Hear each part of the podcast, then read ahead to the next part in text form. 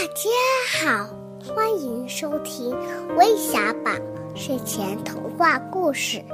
我是今天的客串小主播莲心，我来自天津，今年五岁了。今天我给大家讲一个哭鼻子大王哇哇。哇哇是个哭鼻子大王，他疼了哭，饿了哭。不高兴的时候更是哭了厉害。有一天呀，娃娃在院子里玩，不小心被玩具床上的小白方弄坏了。哇哇，他立刻哭起来，眼泪哗哗的流下来。不一会儿。哇哇的眼泪沸成一条小溪，小船随着溪流飘走了。哇哇一看，哭了更厉害了。一只兔子从树后探出头来，看着哇哇，惊讶地说：“你的眼睛怎么跟我一样？”哇哇不理它，继续哇哇哭。泪水从小溪变成了大河。小水池里的金鱼看着哇哇，惊讶地说：“你的眼睛怎么跟我一样肿？”哇哇不理它，继续哇哇哭。泪水从大河变成了大海。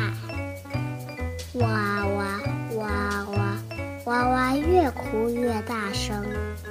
小狗正在睡觉，被它的哭声吵醒了。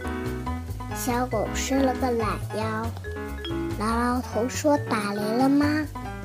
哇哇哇哇，越哭越大声，泪水淹没了蚂蚁王国。哎呀，小蚂蚁们扛着小包袱，急急忙忙从家里逃了出来。最后，眼泪把整个院子都给淹没了。小狗一边游泳，一边安慰它趴在它背上的小兔。蚂蚁们找了几片叶子当小船。松鼠正在露出水面的树桩上，高举着求救的旗子。只有金鱼正高兴，因为它最喜欢水啦。那么哇哇到哪里去了呢？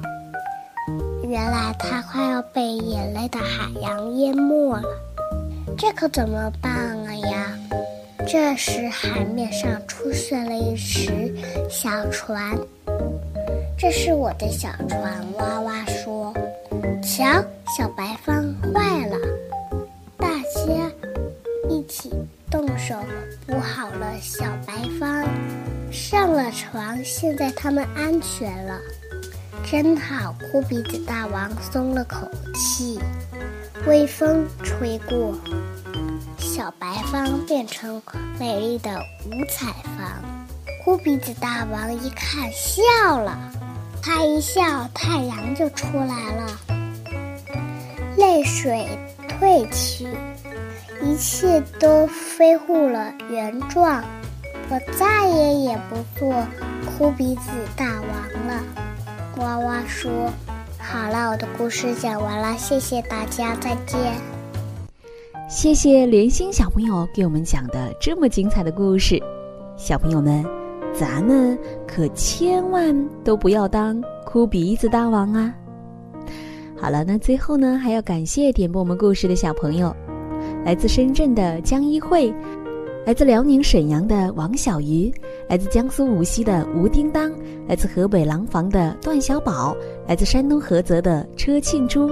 明晚微小宝之十万个为什么与你不见不散，晚安。